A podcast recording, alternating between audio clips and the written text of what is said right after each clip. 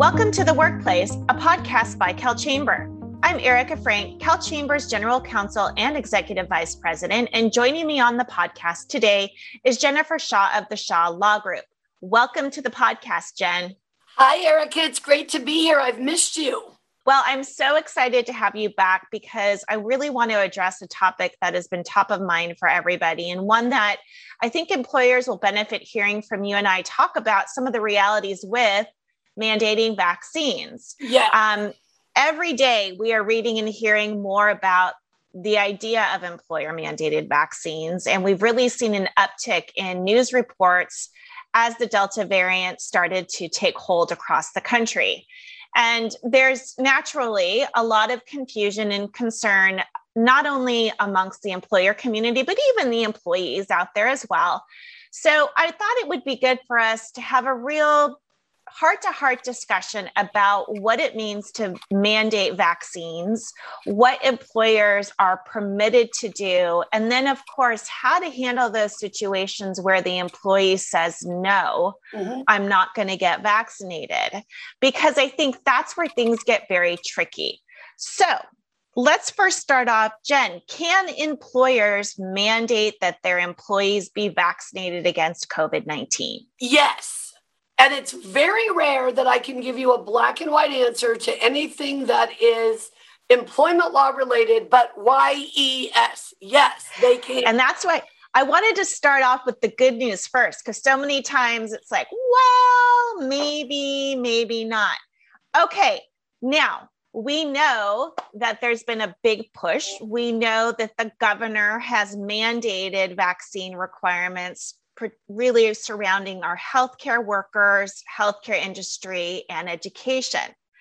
But the fine, the details or the between the line details is what's the alternative to vaccine vaccinating or mandating vaccines under the governor's orders at least. Well it's interesting. It depends on you know what order we're talking about right? Because for a while about nine days, we had an order that said you could vaccinate or test if you're a healthcare worker.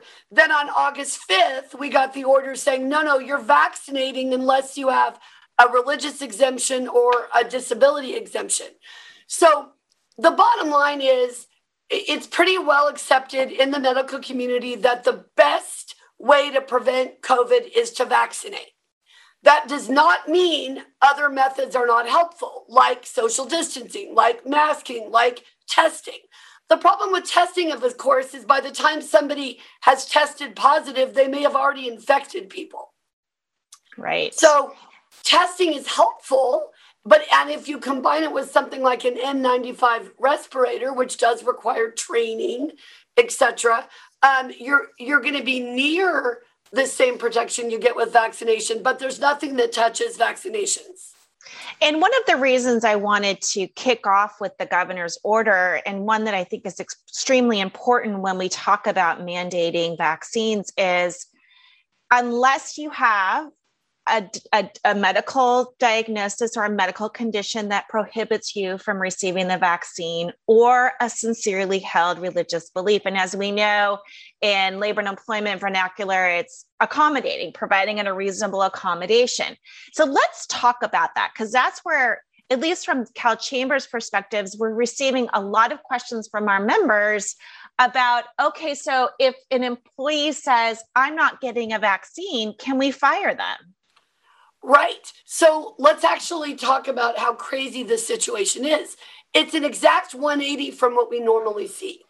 Normally, we rarely see religious accommodation requests unless it's something like for a schedule, right? I don't want to work a Saturday or I don't want to work a Sunday. Pretty rare. And the standard for religious accommodations is pretty low. All an employer has to do is say there's this de minimis minimum sort of burden to the employer in terms of its programs or its efficiency or cost. They don't have to grant the accommodation. So, with most things, we don't see a lot of religious accommodation requests. We're going to see more medical um, requests. And it's not just, of course, a medical condition, they have to have a disability.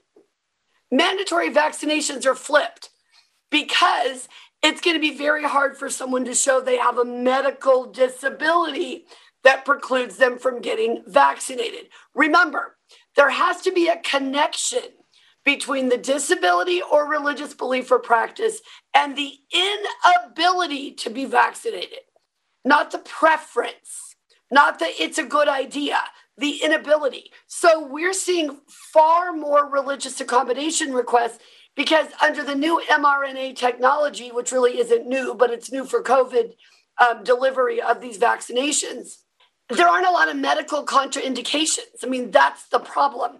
So employees are going to their church, you know, Destiny Church in Rocklin, and getting a huge mass exemption because of their conscience. Well, not necessarily enough to prove a sincerely held religious belief. So it's a really interesting topic, Eric, because it's not what we usually see. That's exactly right. And that's where it gets really concerning. And as you pointed out at the beginning, when we started to talk about this subset of our discussion, what we've normally seen with the religious accommodations is really limited to, as you mentioned, scheduling or dress and grooming practices.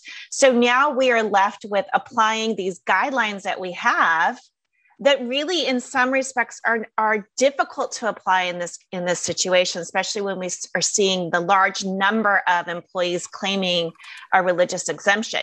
Now many employers are asking well what kind of proof can we ask about? Can we ask for proof? And as you mentioned there is a church local not too far from sacramento that was publicly giving out these exemptions. What is an employer to do a, can they ask for proof? And B, what are they to do when an employee shows them an exemption from their church? It's a great question. I actually think there are three kind of a three step process on these religious accommodations related to mandatory vaccinations, right? This is a very narrow subset of the reasonable accommodation process. But the first thing you need to do is you need to ask the employee, I need to understand what is it about your religious belief that precludes you from being vaccinated? Remember, the, the reasonable accommodation in the context of religious beliefs is that you're trying to eliminate the conflict between the religious belief and the thing that the employer is asking you to do, in this case, mandatory vaccinations.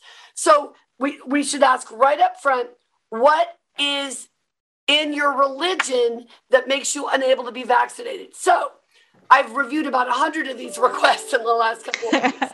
and things like, my religion says I get to act on my conscience, and my conscience says I don't want to get a vaccination. Not going to work.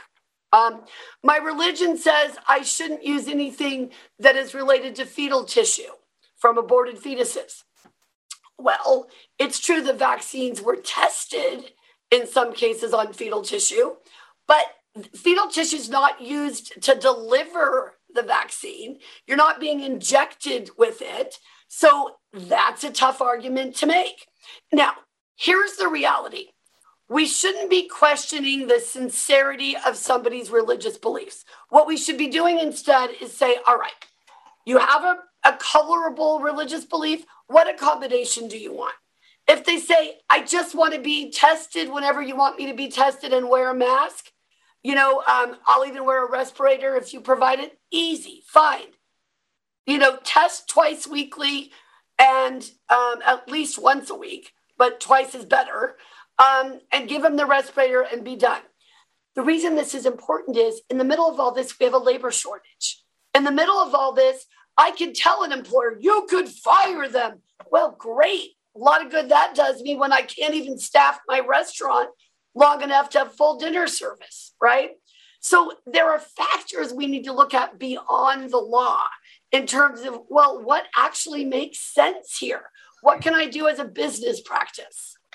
And I think that's really important. And one of the things that we lose sight of when we see these headlines about employers mandating vaccines is we don't actually go into the details of, well, how are they handling those employees that are not wanting to get vaccinated? Are they offering these other options, such as the N95 masks? And as we know, we still have the COVID 19 Cal OSHA emergency temporary standard regs out there as yep. well that that do provide that we need to offer those N95 masks to the unvaccinated who request it. So as easy as it is to get caught in the um, the trend of employer mandated vaccines, and I think for many employers it makes sense, and for many employers for their workplaces it makes sense.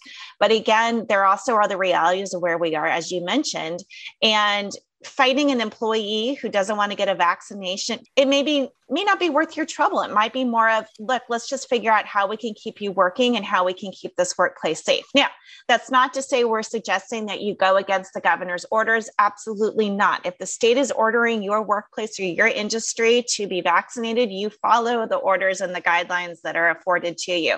That also includes the local health mandates. And as we've been stating all along you know, a common theme is the norm has flipped, where our local healthcare ordinances are taking a precedent over what the state and the feds are saying to the extent that they are exceeding or providing more protection. So it is very important for us to keep up on that. And one of the things that I've recommended in the past have your local health department bookmarked on your website. Take a peek every once in a while, see what's changing. Um, that is really going to be your best way of staying on top of things.